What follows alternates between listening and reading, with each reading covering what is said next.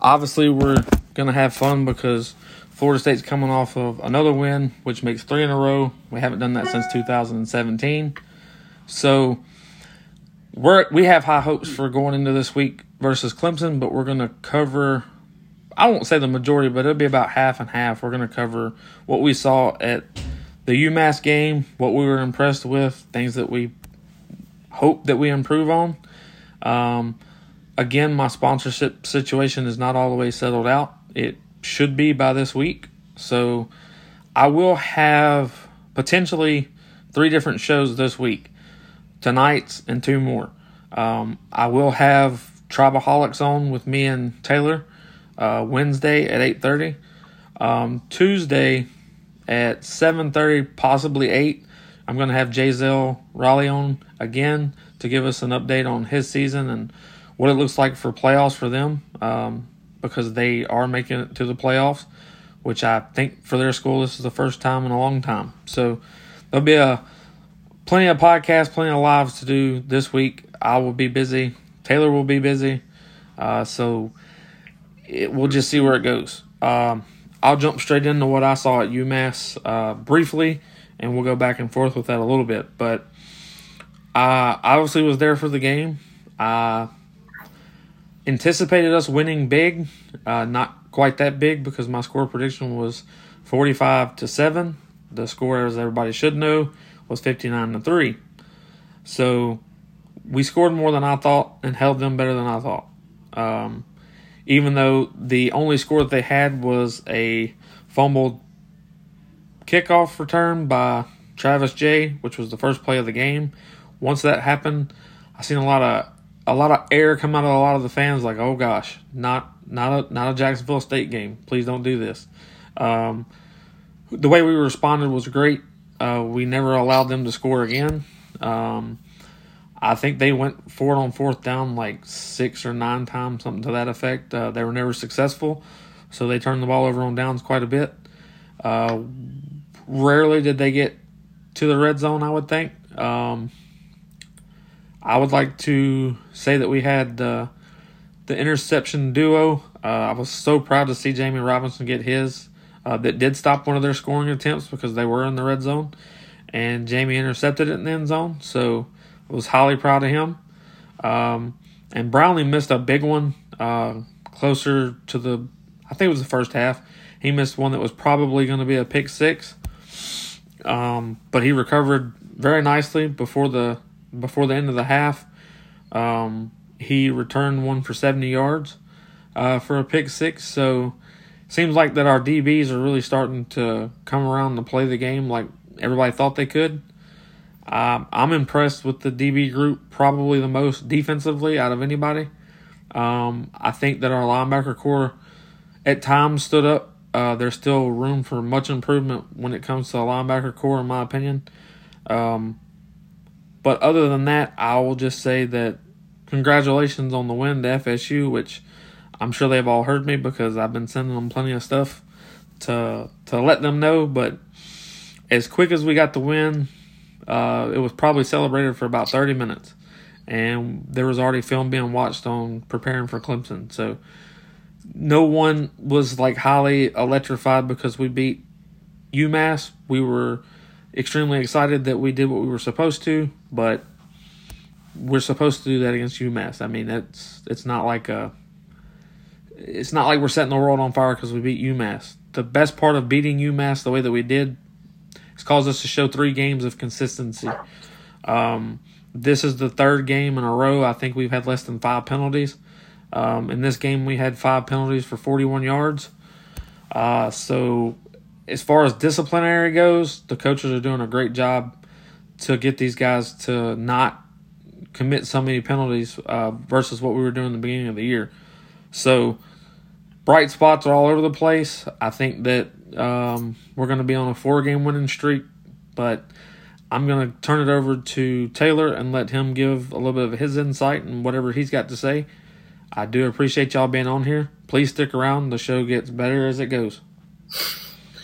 Yeah, I appreciate it, Chris, for uh, letting me get on again and kind of talk about the uh, get on with you and kind of talk about this win that we had against UMass. Um, kind of what we talked about before. And like you said, I mean, it was not a game I expected Florida State to really score that many points. I mean, I had 38 to 7. I thought we were going to score and make it, maybe make it 31 to 7 at halftime. You know, it was about a score off um, 38 to 3 at halftime. But then you turn around and I thought we might score another touchdown in the third quarter and kind of shut it down.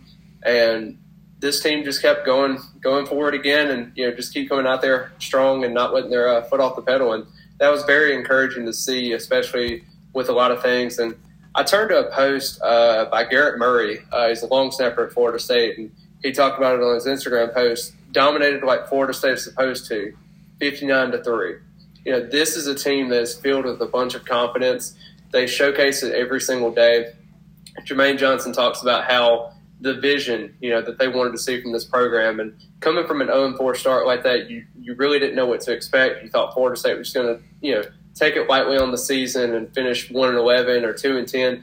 But this team just keeps fighting. And I talked about it in my Jarvis Brownlee post with his interception return for a touchdown. Like Chris said, it was 70 yards. Great moment for him. He had a moment in the game before where he dropped an interception basically on the same pass concept. Uh, just missed the interception, was looking upfield before he even secured the catch, and you know, of course, he uh, he really redeemed himself later on, and you could really see the team was kind of standing behind him, and you know, they were celebrating. Norvell come all the way down to the end of the sideline and was celebrating with him, saying that he loved him. You know, even the hard coaching they've been through. All the coaching changes, everything. I mean, it just is so refreshing to see, especially with the Florida State roster that is just dying for these wins to come. And you know, it's really special.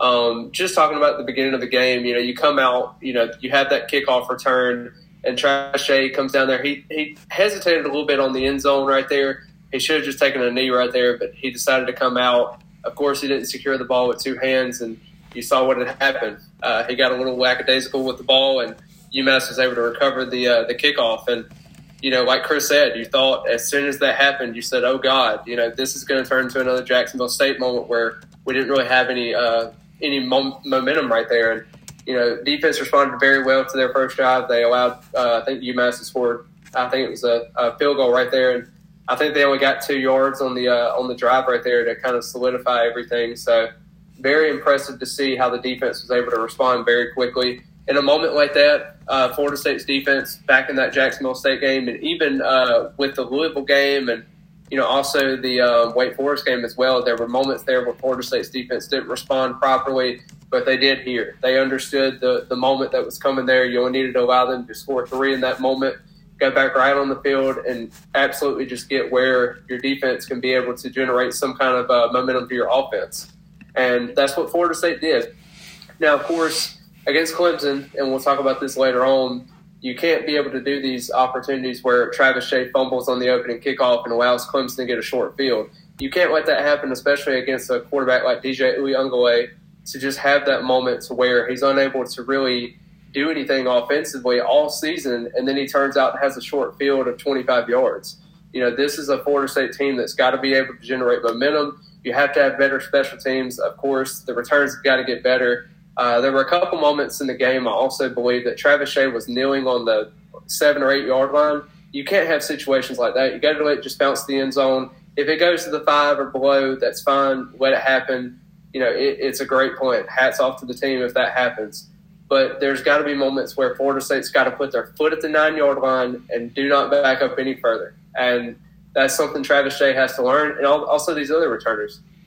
But it's accountability at the end of the day. You have to execute at a high level, and you know Florida State's still learning that execution wise on special teams. But hopefully, we get on a better track. Um, overall, though, offensively, and I'll kind of get off the negative train here for a second, but I thought offensively we did a tremendous job with Jordan Travis running the ball efficiently. You know, he was five for ten on the game with uh, about I think it was 123 yards. So he had a couple of deep shots that they didn't convert on. I think he had one to I think it was Ontario uh, Ontario Wilson that he had uh, later in the game. But you know, it's very good to see that they were able to establish the run early and often. You know, Jashaun Corbin was a big factor in this one. He had a couple of them that you could see that if it wasn't a shoestring tackle, he was going for 80 yards. And you know, of course, there was a couple of moments with uh, even Treshaun Ward. I was very impressed with him. He only had eight uh, carries for 57 yards and a touchdown but you can clearly see on those some of those moments where it was third, uh, it was like second down and ten or first down and ten. He was only able to get like maybe one or two yards, but you could really see the effort, the you know the really the tenacity to keep it going. You could see a little bit of James Wilder in him. You know, there was a situation where he was able to you know take on a couple of tacklers uh, that were going across the field and everything, and he does have that breakaway speed, so you have to watch out. If he can be able to generate one of those broken tackles, he's going to the races. So it's only a matter of time before he has his Jashaun Corbin moment where he's able to stretch one loose. But uh, I was very glad to see that um, Lawrence he had a huge game too. He only had four carries for 63 yards, but you know there was a moment there where he had that 23 yard gain, and I think it was a uh, I think it was a 38 yard gain or something like that. It was very big. Uh, it was one of the first carries he had in the game, and that was one pivotal moment for him because you really thought that Florida State fans were coming back to him thinking, you know, he has too much potential not to be able to kind of showcase his talents in this game. And they were having a difficulty trying to figure out him in the offense because you have to think you have DJ Williams, you have Jashaun Corbin, you have Lawrence Toafili, or not Lawrence Toafili, uh, Treshaun Ward. You, you had those guys out there and you really didn't know how to use them all. And, you know, you have a four headed monster at running back and we'll, we'll see how it plays out. I definitely think that uh, Lawrence Toafili is going to have a huge asset in this game. Uh, but you just got to find out how to use him. Uh, another guy that I want to talk about is uh, Andrew Parchment. You know, this is a guy that is starting to play with the second team unit again, and you got to find more consistency. Uh, you know, of course, this game, you know, he had two receptions for 65 yards.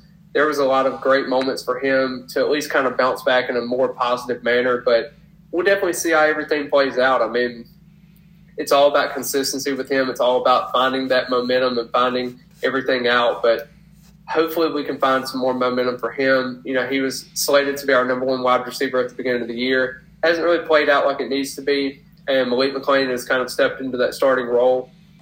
You want to see how he plays out. Uh, they did a tremendous job with Jordan Travis uh, coming on the outside, playing those uh, crossing routes. I think he did a really good job in finding Malik McClain on one of those routes and was able to stretch loose, break a tackle, and I think it was like a 35 yard gain. So it was really something special for Jordan Travis to kind of take advantage of those short throws. Uh, he hasn't really taken advantage much this year, minus the screen passes. So it's really uh, fascinating to see some of these crossing routes come come available, slant routes, uh, something quick and easy to get get the ball out of his hands a little bit quicker, to where the offensive line doesn't really have to stretch themselves. Um, but overall, I thought we played a really phenomenal game. Uh, of course, like I said, we went up 38 to three at the uh, end of halftime right there you were definitely thinking Florida State was going to keep putting the pressure on. I think Jordan Travis came out in the second possession of the uh, second half, and uh, then you saw Chubba Purdy, and this is where a lot of fans and critics and a lot of people have. You know, he went five for five, 98 yards and two touchdowns.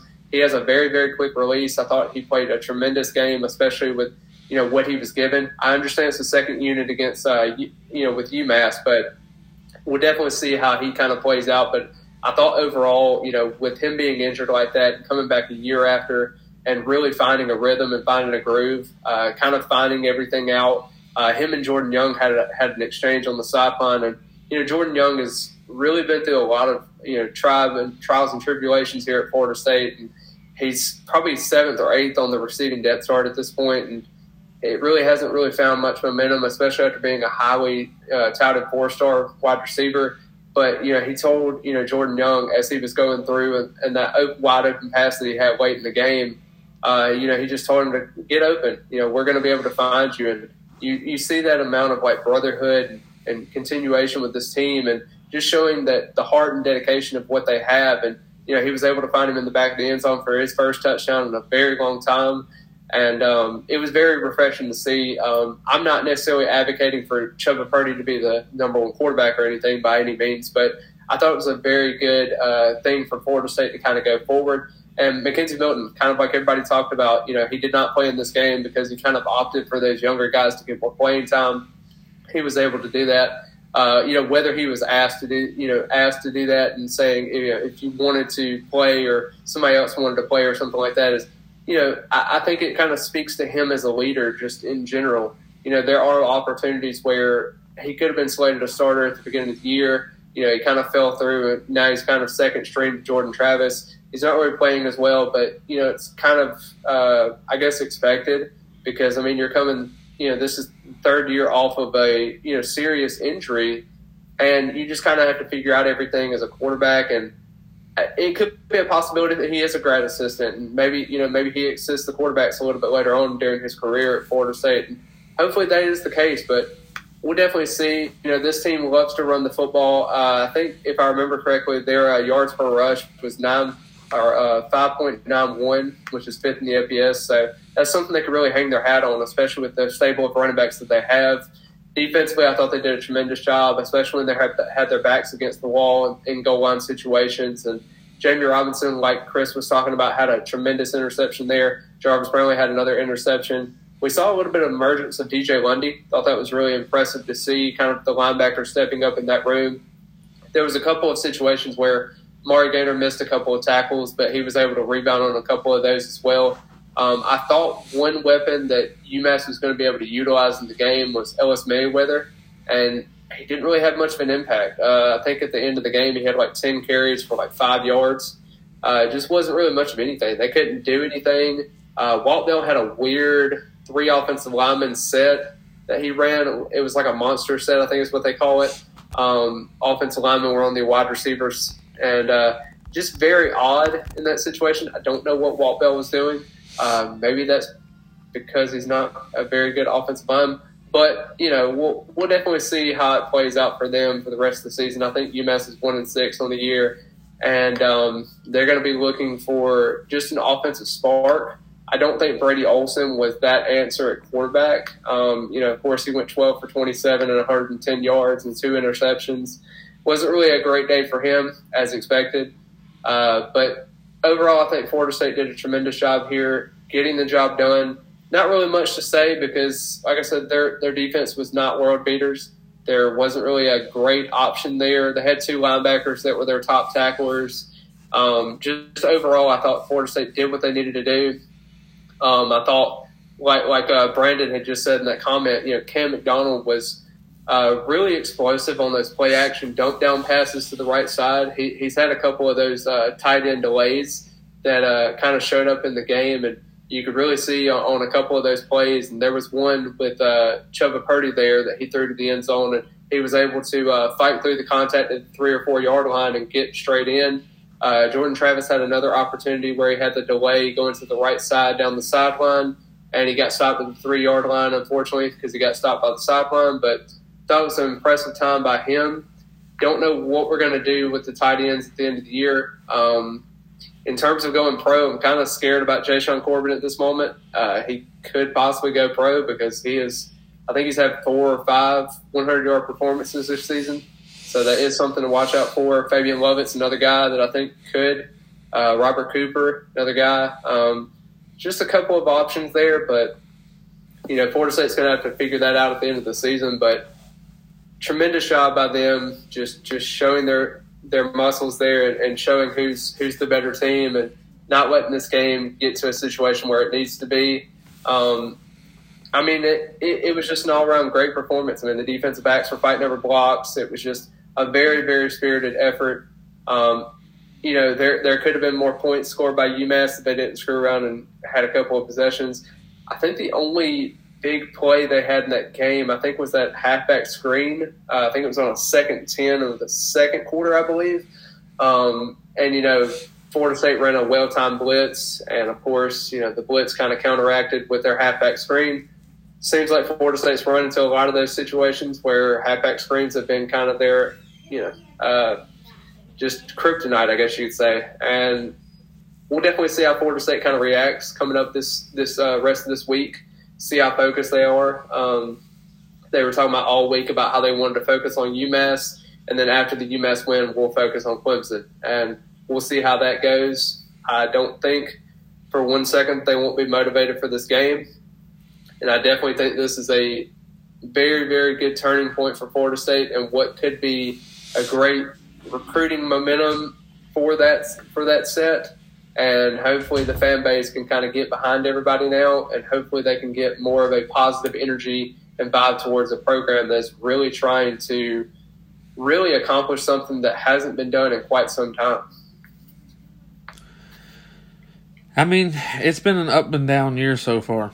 Um, first, first we went down, Um, and now it seems like we're we're growing up, is what I call it. Uh, seems like more and more of the players are buying in. Uh, the question that was asked a little bit earlier about why we don't see number nine a whole lot is it because of blocking and etc. Uh, no, I don't think it has anything to do with blocking. I think that the the issue is is we have so much talent in that position, whether it be the slot receiver that you would that I would personally put nine in, um, or if you used to put him at tailback. Uh, the reason that I think it's so hard is because, I mean, look at who's in front of him. You got Ward that was a walk on that has just. If you call him number two, it's not by far. I mean, him and Corbin are like neck to neck on what they're doing. Uh, then obviously you have Corbin. So when guys like that are like hot, you, it's kind of hard to throw it this guy's way or hand it to this guy because these two are getting it done. So, and then when these two aren't getting it done, you got another set of legs with Jordan Travis when it's just it's really hard to get that many playmakers in the game. And here's the other thing, like this is what I I personally think. I can tell you Coach Norvell and Dillingham I don't think they were really ready for the amount of talent that they do have.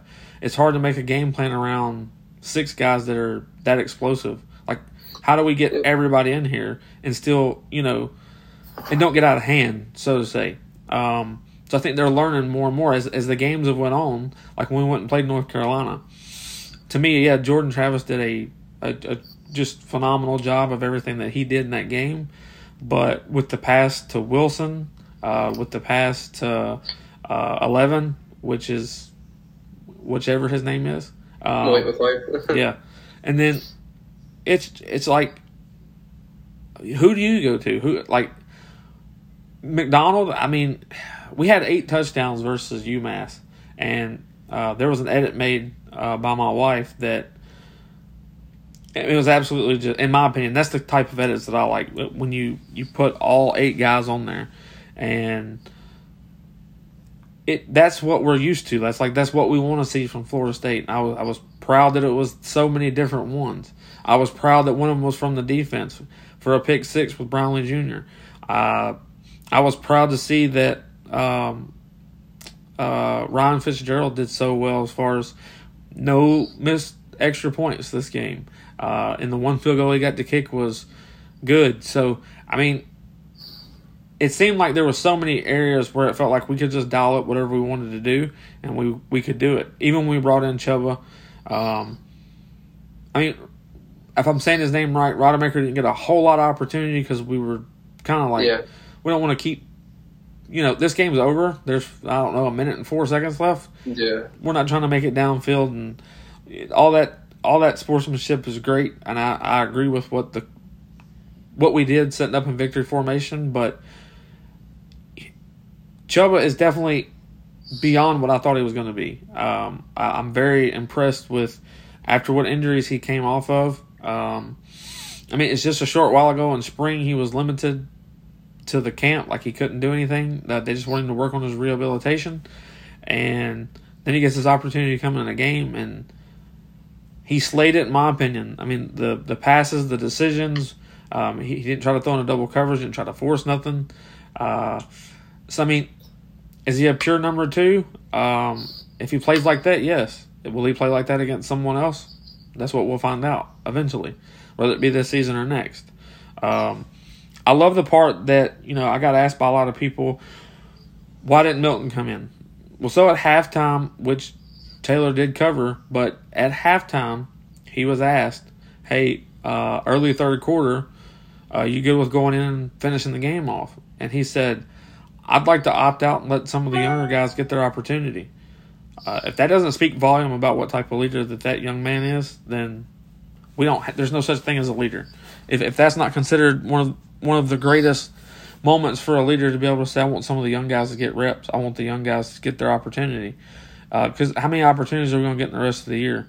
Even though yes, Clemson's offense is just horrible right now, um, it doesn't mean we're going to get up thirty points and we can let Chubba come in or Rodemaker at that point. Like it's it's a different beast. So uh, then you go and play NC State, or they come play us. Excuse me. Uh, NC State hasn't shown any reason that we would be up by 30 some odd points and we could let our second string come in. Uh, then you go play Miami. Well, Miami just had beaten uh, North Carolina State, which I did not anticipate nor expect at all. Uh, but they pulled out the win. They they played with heart, uh, so they won the game. So will we get up on them by 30? I highly doubt it. So you're just limiting how many opportunities that these young men get to come in the game. with that, uh, I do agree also with what Lawrence said about we have to have a pass rush on Clemson to beat them. Uh, the good news, which I mean, I hate to say it's good news, but it's good news for us. The good news is, is we're fixing to go up against a Clemson team that is beat up on the offensive line for sure. Uh, there's there's going to be a couple starters not starting. There's going to be a couple guys that are not really experienced, and there's a couple guys that just haven't came into their own that aren't that good. Uh, that I think Jermaine, Keir Thomas, and uh, Coop and so on uh, will be able to have their way with at times. I think DeLoatch is going to have. I personally think DeLoatch is going to probably have the best game of the season now because if we if we if we disguise our blitzes correctly with him, I think he could have a huge game for our sacks or tackles for loss. Um, it, I really like the way that we schemed against uh, North Carolina for the most part. Uh, I think that was a good showing of what DeLoatch could do, and I think he did an even better job against UMass. Um, so, I personally think that us going into Clemson, um, this isn't a game where you where you can start slow. Like, you at least have to get a field goal on your first drive. Like, there's you're gonna have to get points because the more points you score against them, the more you're gonna knock them down, and you're gonna wear their defense out. So, long drives and points at the end of those drives are going to be just you have to do it. If you don't, then you're leaving too much room. They do have obviously Clemson's got athletes. Obviously they're not a they're not a Jacksonville State and they're not a UMass. Um, they're not the Clemson that they were a few years ago, but the talent's still there. So you can't give opportunity for a blowout play or a blown coverage play because they will take advantage of it and they will they will probably advance from it. So you you have to really cross your T's, dot your I's kind of thing at this game. The fumbles, that's you can't do that. Uh, their their run defense is still pretty pretty high up there. They're still ranked pretty good as far as they they've they have yet to allow a team to score 30 points. Closest it was gotten was I think North Carolina State scored 27 against them. That's the closest they got to allowing 30 points in a game. Uh, their average allowing in the game is 14.6. Uh, so they don't allow people to score very many points. I mean, you saw them play against Georgia at the beginning of the year, and they only allowed Georgia to score 10 points, and seven of those points was off of an interception. So it wasn't that their offense scored against them, the defense got lucky and picked one off and took it back. So it's not that we're going against a great team, we're going against a pretty good defense. Um, and offensively, if you don't do your job on defense on our side, then you're going to allow too much for them to be able to capitalize. So we have to go play a really clean game, and we have to do a very good job of everyone doing their job so we can come out with a win. I do think that we're going to do so. Uh, I do think that we're going to win the game. And I, I, mean, we can go into more detail if you want to, Taylor. If you if you want, if you want, that's fine. Uh, um, I did get a question, or not a question, but a statement by Lawrence. He said uh, we didn't get many sacks against UMass. Uh, we did get four sacks, so that is impressive.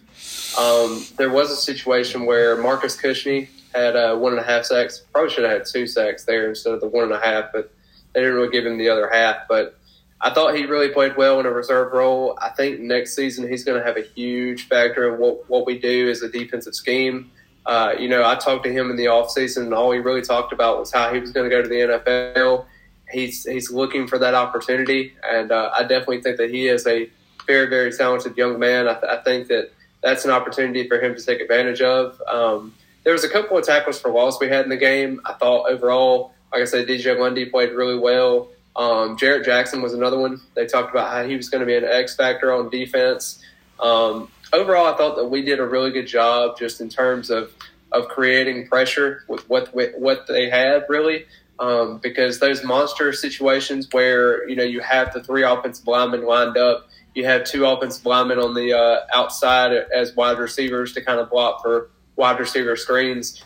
There wasn't a whole lot we could really do in that situation because we're putting Jermaine Johnson a little bit further outside because he has to defend for the uh, the screens. He has to make sure he's on the ball. So he was kind of being put out of the play, but that was mainly for Walt Bell's scheme to kind of get him out of the play action. So there wasn't a whole lot there for Jermaine Johnson they, or Keir Thomas for that matter. It was all a matter of you know Fabian Lovett doing his job, Robert Cooper doing his job, like all of these defensive tackles to do their job.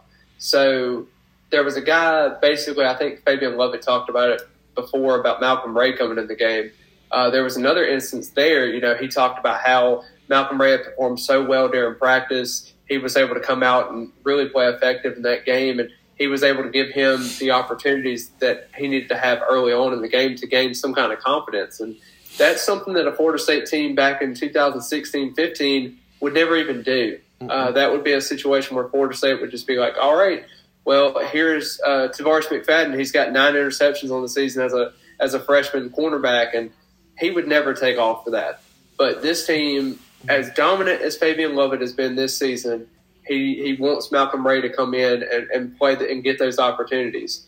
And kind of like I talked about with the Brownlee interception, these guys play for each other. They they celebrate one you know everybody's uh, actions that they do during the game. So whether it's good or bad, this team will uplift you in a certain manner. And they haven't been able to kill themselves on penalties. You know, we talked about before, they had three penalties in this game for 41 yards.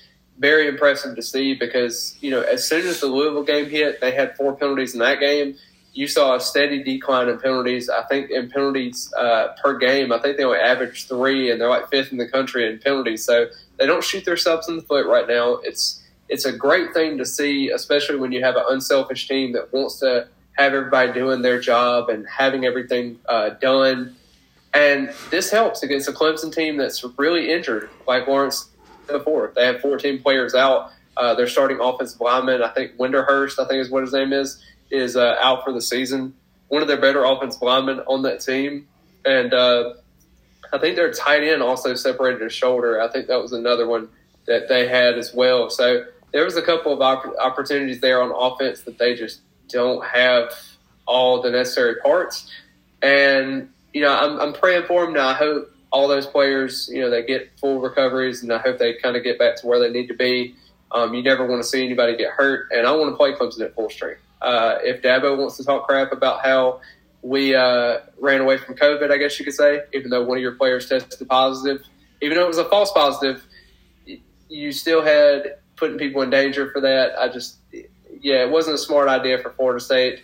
Little did we know we had COVID issues then at the end of the year, but uh, you know we wanted to keep relatively healthy. We wanted to make sure nobody was able to suffer any kind of COVID conditions, especially when that player, even though he tested for a fake positive, he was on the team playing the whole entire time. So it was only a matter of time when you had the whole team you know, out there on the field, you didn't want to risk anything at that point. The right so, call was made, and then he needs to get over. Yes, um, you know, and of course, we probably weren't in the best position to have a great game in there. We probably would have lost by probably four or five touchdowns. Uh, so it is what it is. Uh, that team was not very um, good in that situation because there were so many factors that were going against us you can say a lot of times with first year head coaches and how they performed against COVID seasons. I get it. I understand. But this is a Florida State team that has been through so many coaching changes, so many opportunities that were missed. You didn't have a spring. You didn't have this. You didn't have that. And overall, I think that Florida State did a tremendous job last last year in making that decision for their players. Fortunately, it didn't play out. We had to end up having COVID issues at the end. But I just think overall, though, just I mean, kind of lasting parts that I have just for UMass in general.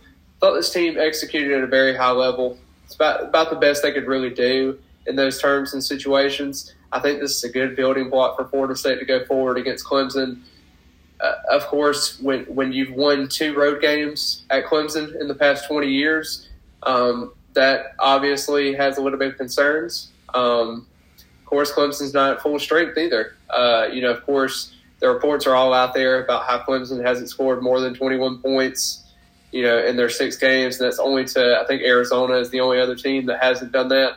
So it's it's uh you know it's it's there. Uh, there's concern on offense Clemson wise, Um, sure, they're they're a really talented offense. They could probably exploit a couple of plays and maybe get a couple of guys open. But overall, I think Florida State's playing at a high, you know, high level right now. They're playing at a high intensity. They're battling over screens. Uh, you saw Kevin Knowles was doing that earlier. I think the uh, move from Jammie Robinson to nickel corner to a safety position, they did wonders for him. I think Travis Jay probably needs to do the same thing, but we currently don't have enough cornerback bodies right now. Um, I wish Demorie Tate or Hunter Washington or Omarion Cooper or somebody like that would get a little bit healthier. But overall, I, I think that they're doing the best they can with what they have right now. And I don't necessarily know, and I will never count this team out to not go in eight and four. It could always be a possibility. Never can tell, but I don't know if we have the necessary depth to go that far. Maybe we do, maybe we don't. I'm a little concerned about the depth just related to specific positions. I think the Dennis Briggs injury, the below the waist, is a huge hit to this defense. Whether they want to believe it or not, I think Malcolm Ray has done a tremendous job so far in kind of filling in. But I think there are certain pieces on this defense that just can't afford an injury right now. Um, I think offensively, there's there's still a couple pieces. Running back, we're okay. You know, wide receiver, we're still okay at certain pieces. Um, tight end, we're okay. Like it, there, there's pieces there, but once you get uh, a couple of injuries, though, you, you never can tell. Um, I think this is why it's going to be so crucial for a couple of these 22 recruits to come in and, and be an effective piece because of where we are as a program. Um, overall, I think we've done a really good job. Confidence is all the way there. We, We, have grown as a team. We've we've understood the, the expectations that we have, and Jermaine Johnson has preached it all season. And even when we were 0 4, you know, he knows what to expect from this team. He knows how hard they've worked during the off season, how hard they've worked during the season. There's a reason he came from Georgia to here. Uh, you know, of course, he was in a reserve role there. He wanted to get more opportunities, and he saw that Florida State and Coach Norvell had the right vision. And he even talked about it. I think it was on the ACC show that he was on earlier um, with Packer and Durham. And you know, there was an opportunity there where he was talking about how it didn't matter if he had one sack or two sacks he wanted to come here to impact players, you know, just by his actions. You know, he wanted to grow the locker room and he wanted to show those guys that he was going to be that leader in the locker room. Whether he had, you know, no playing time or whether he had every playing time in the world, he wanted to show those guys and earn their trust. And he has definitely done that and done a whole lot more. Um, I think he's finished so far, I think, with seven sacks, and I think he's leading one of the leaders on uh, total tackles. I think he has like 45 total tackles. So very impressive to see from a defensive end. That shows you how much aggression he is just uh, at the point of attack. Linebackers have got to get better, like Chris said. Um, I think Kalen DeLoach has a great opportunity there to kind of extend more, but just great thing to see from Florida State. I think it's a very encouraging sign just to just to see the growth and development. Um, you're seeing guys grow up at the, at the blink of an eye, and you know a lot of fans they wanted to criticize Jarvis Brownlee for for missing a couple of assignments you saw how he missed on the uh, 59 yard touchdown pass to Jacksonville State. There was a growing moment there, but he's able to fight through adversity. He's able to show that this is this is what it means. Um, he talks about how in the press conferences, big time players make big time plays. Well, he has definitely stood up to that expectation, and he's definitely not shied away from it. Sure, there's going to be growing moments with him. Sure, you know he's probably not the best corner as of right now because he is still growing but he is from that Miami area, and you know how them kids are around the Miami area. They play with a chip on their shoulder. They are very confident in their abilities and what they do, and um, I just couldn't be more prouder for him just in terms of his development. Uh, you know, his growth. He could have easily let that moment define him, and he did not let it define him. So that's that's one, you know, just moment of many from this team, and I definitely think that they're going to grow and they're going to you know, you're hoping that six wins is going to be the, the, the good scenario there. You're hoping, but I just want to see growth in this team time and time again. So, you know, even if we win, you know, one more game, you know, the rest of the season, I, I think that, you know, as long as we have togetherness, as long as we're able to not kill ourselves with turnovers and penalties and uh, be able to grow as a unit, uh, you know, learn from your mistakes, go from there, I think it could really be a, a beneficial piece for this team going forward. Yeah, I definitely. I mean, my biggest thing is is if we're taking it one game at a time, and that's that seems to be the mindset right now. It seems to Yep. be working. Where I think we were in the beginning of the season, where we played Notre Dame, and now Jacksonville State should be easy, and it didn't happen that way. And then, yeah, I mean it. It's definitely a growing pain that we've went through. There's no doubt. Um, but to see them grow from it uh, and, and come out on the positive side of it this far, I mean, I don't have too much to complain about. I really don't. I do see it's possible that we can go eight and four. I see it's possible we go seven and five.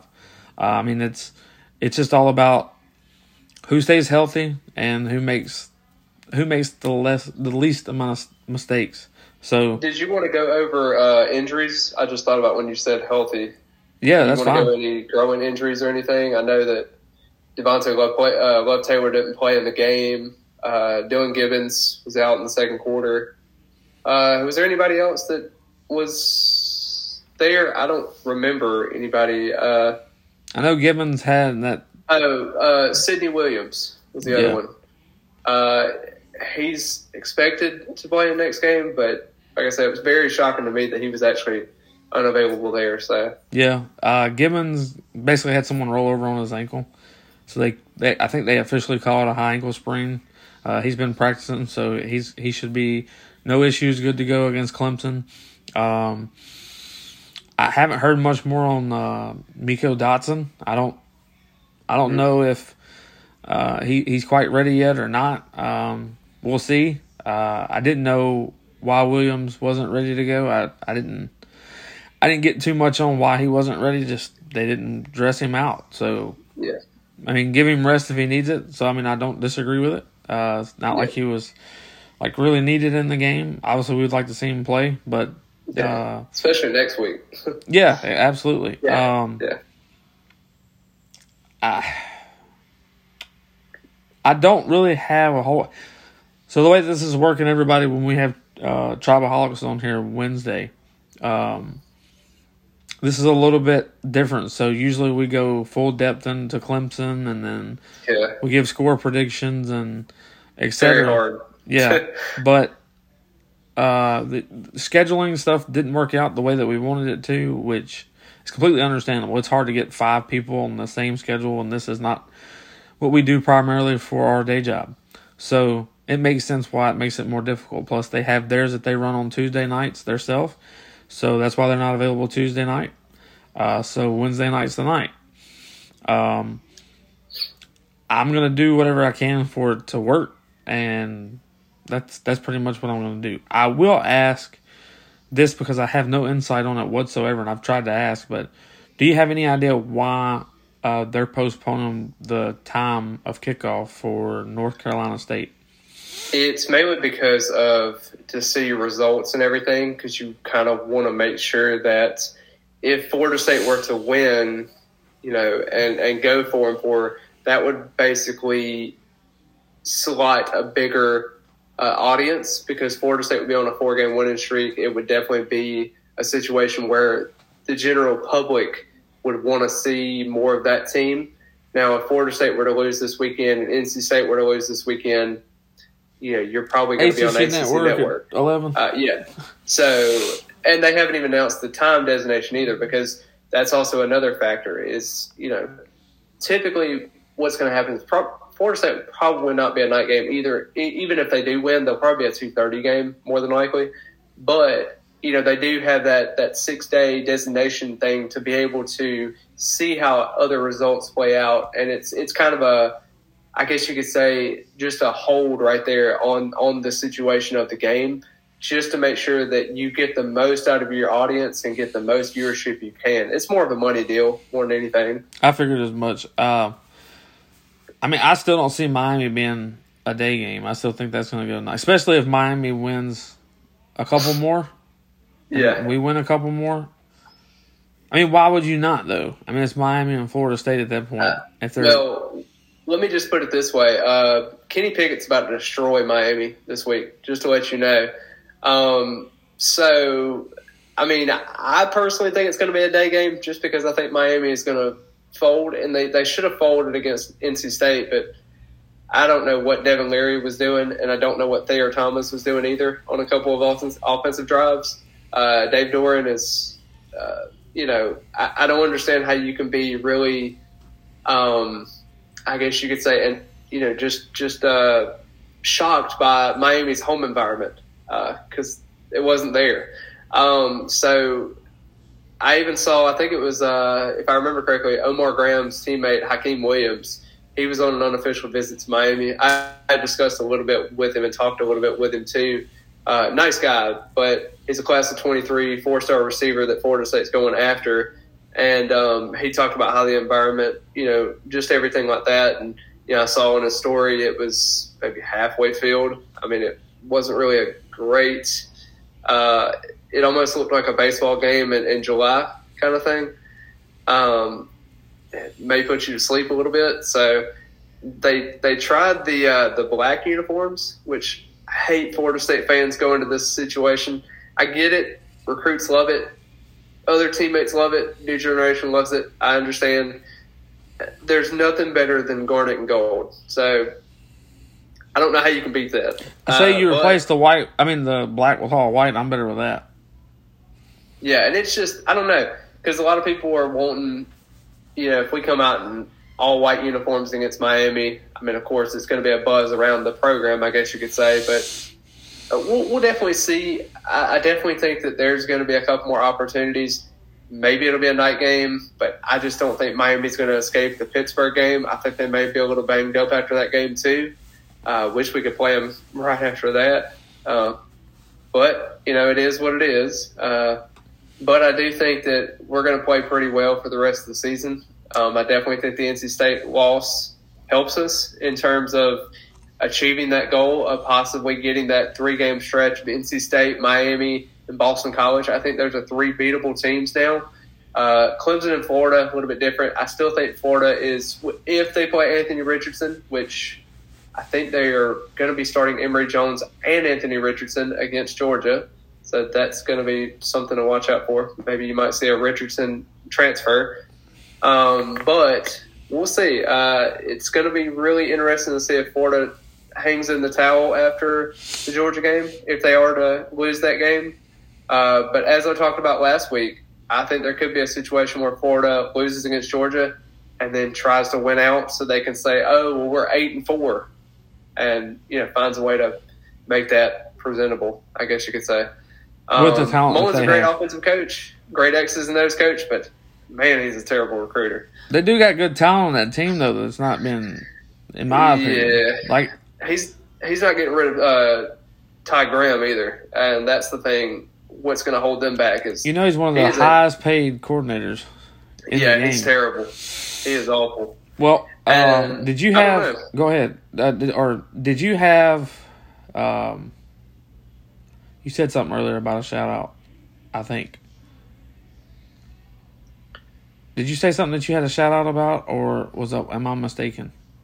Oh, uh, yes, I was going to shout you out. And you, you discussed this a little bit earlier about Ryan Fitzgerald. I was going to discuss about your edit that you made, or that your wife made, actually. Yeah. Uh, I thought it was a really cool edit. Um, me and Ryan talk pretty often, so I thought it was pretty cool to see that. And he's a very nice guy, so he did a lot of uh, he did a charity event because uh, his dad works in a mattress store uh, in Tallahassee, and they were able to service a couple of mattresses to a couple of uh, less privileged kids that that didn't really have anything to sleep at night. And, you know, a lot of times with those opportunities, uh, you know, and you have those kids that really go to bed on the floor or you know do you know go to bed on the couch, you know, whatever it is, they don't have their own space, and he was able to uh, generate a couple of those beds for them and I thought that was really an impressive moment for him, and you could actually see the team growing together for one cause, and it was really cool to see. Um, but it, it's great to see Ryan Fitzgerald bounce back from his his uh, missed field goal, you know, there against Notre Dame. That was a huge factor for us. You know, we were going into overtime. He missed that kick, and uh, you know, to make it forty-one to thirty-eight in overtime, you know, and, and get that momentum going. But you know, Notre Dame ended up kicking the game-winning field goal, and and walking it off. But um, I thought Ryan Fitzgerald was done a tremendous job in, in, trying to just display everything. And we talked about a couple episodes before. I think he was like five or eight on field goals. It wasn't anything really spectacular, but he's really kind of pieced it all together. You talk about how he's eight extra points You know, there was a couple of extra point miscues that he had early on. Uh, he had the field goal squeaked in on the left uh, goalpost, but he was able to bring it in. He was able to look at one spot, trust his techniques, and go from there. Um, I thought that was a really good job there, um, just for him. Just this team in general, they're just executing at a high level. They're getting a lot of confidence. And this team is not perfect. Don't get me wrong; they are they are not where they want to be, and they still have a lot of things that need to be corrected, especially on special teams. But uh, they are gaining confidence at the right moments, offensively and defensively, and even in some cases, special teams. Uh, I think Norvell talked about it earlier. The biggest weapon that they have on this team is flipping field position with Alex Mastromanno. They didn't punt a whole lot in this game, but you could see early in the season, and even after the season, you could see how he's punting left footed, right footed, you know, side kicking. I mean, it is impressive to see, especially having that, that punter uh, out there you know, if you're able to, you know, not really generate much offense, you're able to get a punter to flip score or field position, so that way you don't really have to worry about it. So I thought it was really impressive. Um, we had a scare. I think it was UMass. Uh, got to like the 49 yard line right before halftime, and uh, it was a long return. I don't think Florida State's had a kickoff return returned on them in a, I want to say like seven or eight years, maybe longer than that. Um, it's one of the longest streaks in the NCAA. I know that much, if not the longest. Um, I have to look at the exact stat, but I wanted to say it was like 2003 was the last time we've done that. And uh, anyway, it, it, was very impressive to see just us bounce back from that moment. And uh, a lot of times in UMass, we, we, were able to bounce back. You're hoping that kind of stands true against Clemson. Um, we'll kind of go over that, you know, when we go over the next episode uh, talking about Clemson. But just overall, I mean, it's a very impressive performance. I'm always glad that we're talking about a win rather than a loss. Absolutely. Um, I know you're doing your uh, podcast more uh, about that, about Jay Zell. Mm-hmm. Um, I'm going to be doing one with Omar Graham. I don't know what day yet. Um, I'll definitely post on that as well. Uh, we're just going to talk about a little bit about how senior season went, uh, the, the win streak, how that's going. Um, he didn't talk about his teammate. We talked about Hakeem Williams going to Miami. Um, he's just visiting. Uh, his parents are big Miami fans, so we'll see how that plays out. Uh, Omar Graham's family is very big Miami fans as well, so don't really let that affect you. Uh, your thinking about where he goes, but um, just are you going to do it on IG? Yes, uh, I'm going to be doing it on my Instagram. He told me one day this week we'll meet up and, and do it. Um, he said one day after practice or something, we'll, we'll hop on there and do that. Uh, we'll get a specific date. I may try to talk to him tonight and see what day that'll be, since I know we're going to be doing that Wednesday and you're going to be doing that on Tuesday. I'll definitely catch in on that as well. So kind of go that way. Maybe a Thursday kind of thing, uh, the day before his game, so we can kind of preview that too. So, um, really impressive. Um, there was one more note that I had. Let me see if I can find it. Uh, we're going after, uh, well, we're in discussion for this Wisconsin center. Mm-hmm. Um, Caden, I can't remember his last name off the top of my head. Oh, uh, that's my name. Yeah, he's he's the uh, starting center for Wisconsin, and uh, he's got one more year of eligibility left. Uh, Atkins has already followed him on Twitter, so that is something to monitor a little bit. Uh, there's also two assistants that are following him as well. Uh, he just basically wants a fresh start. Uh, don't know if there's any significance with Florida State. I'll have to kind of look at that a little bit more. Um, I was going to make a post about it a little bit later, but um, yeah, it's it's something that Florida State's kind of monitoring. They don't really want to actively engage in transfers as of right now because you kind of want to figure out how many people right. are leaving the program before you do anything. Same thing with recruiting class. You want to make sure you don't really get some of these guys just yet until you do. Now, if Marvin Jones Jr. says, "Hey, I want to come on," you know, you let him you let him come in the program and you think about it later. Uh, there there are certain players that they won't back away from. So, uh, but you know, there there's some special circumstances here, and if he is the right guy and he's he's a building block for them at center or guard, I think it could definitely be worth a uh, investment. But overall, I, I really do like our chances against Clemson. Uh, Chris talked about it as well. I think this is going to be a special moment for Florida State to do something they really haven't done since 2013, and before that, I think it was like 2008. Uh, so very impressive. Uh, from Florida State to see how their confidence is going to go from here. Because Clemson has had some talented quarterbacks, but they do not have a talented quarterback now. Uh, so we'll definitely see. Um, I'm hoping that next week when we do our quote unquote game reaction, I'm hoping that we discuss a win rather than a blowout loss or a close loss because that would be kind of heartbreaking. Um, but you know, whatever the case is, this team's going to fight.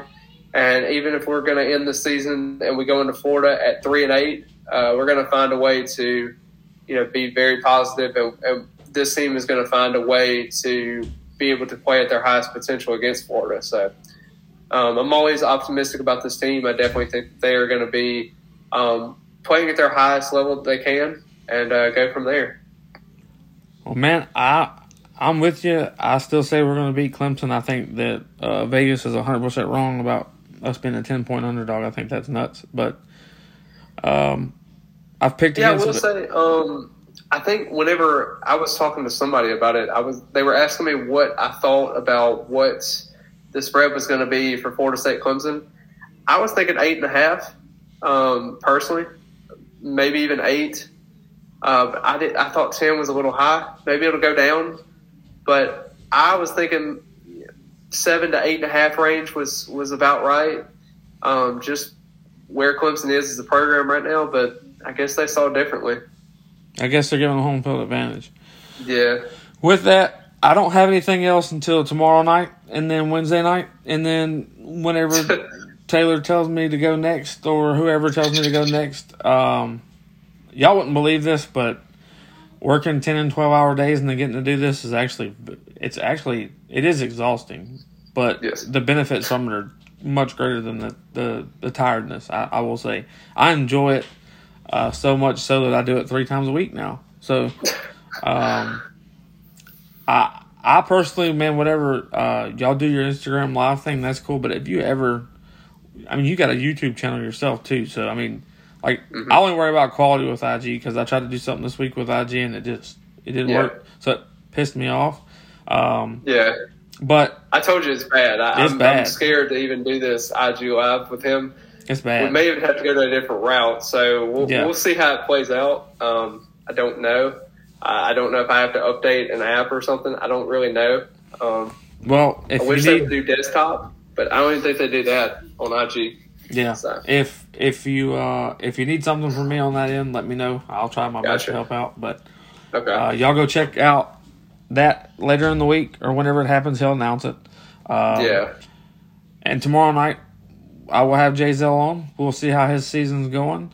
Uh, I did release a video on Twitter where they talked about uh, they made a couple of mistakes, but it's all good. I told him it didn't matter. Um, they said that he was FSU bound um, and that they, that he was a senior. The FSU bound part's true. Uh, there's no official offer to Jay Zell from FSU yet at this moment, but he is coming to the FSU Miami game. Uh, but he is only 16 years old and he's a 2023 recruit, so he's not a senior. Um, so there was a couple of mistakes, but it was still cool that he was recognized as one of the um, most exciting players to watch in the state of Colorado. Uh, and we'll talk more about that tomorrow with him. Uh, Taylor, you're more than welcome to come on with that. He enjoyed Of course. he enjoyed you and me both interviewing him last Yeah. time. Um, and he might want to ask you what you thought after you got to see film on him himself. So um, I think we're doing it at eight thirty. So okay. it usually with Jay Zell because he's pretty quick and he doesn't brag a whole lot on himself. It's Yeah, it's yeah. like 25, 30 minutes, and Yeah. he's he's just very he gives a lot of information and he's just not that cocky. He just Yeah. does it on the field. But Yeah. until next time, everybody, I appreciate you coming on the Spear Addicts. I appreciate Taylor for coming on here. Um, as as always, I mean, I consider him my co-host of all. So I mean, permanently. Um, Yeah. so when y'all see Tribaholics on here and Jay Zell and uh, maybe maybe it completely bombs for uh, Taylor and he brings Omar on here. Maybe I can get Aaron Hester on here. I've been talking to him a little bit. Um, There you go. I, I might be able to get a couple of people. I haven't talked to Rodney in a while. He his IG got hacked, so there's just been a couple Yeah. of things here and there that's happened. That's and these kids are still Gosh. playing football. So I, I definitely hope mine don't get hacked because he was at the same rate I was. So, I know. uh, yeah, that makes me. I don't know if he had two factor uh, verification on that also does a lot of things too. It kind of alerts you whenever someone's trying to log in at one time and you have to like approve it before somebody gets into your account. I may have to let him know about that so that way he doesn't have a situation like that again. Um, but yeah, that, that scares me a little bit. So, all right. Well, I appreciate it, Taylor. I'll see you tomorrow and Wednesday. Everybody have a good one, and thanks for listening.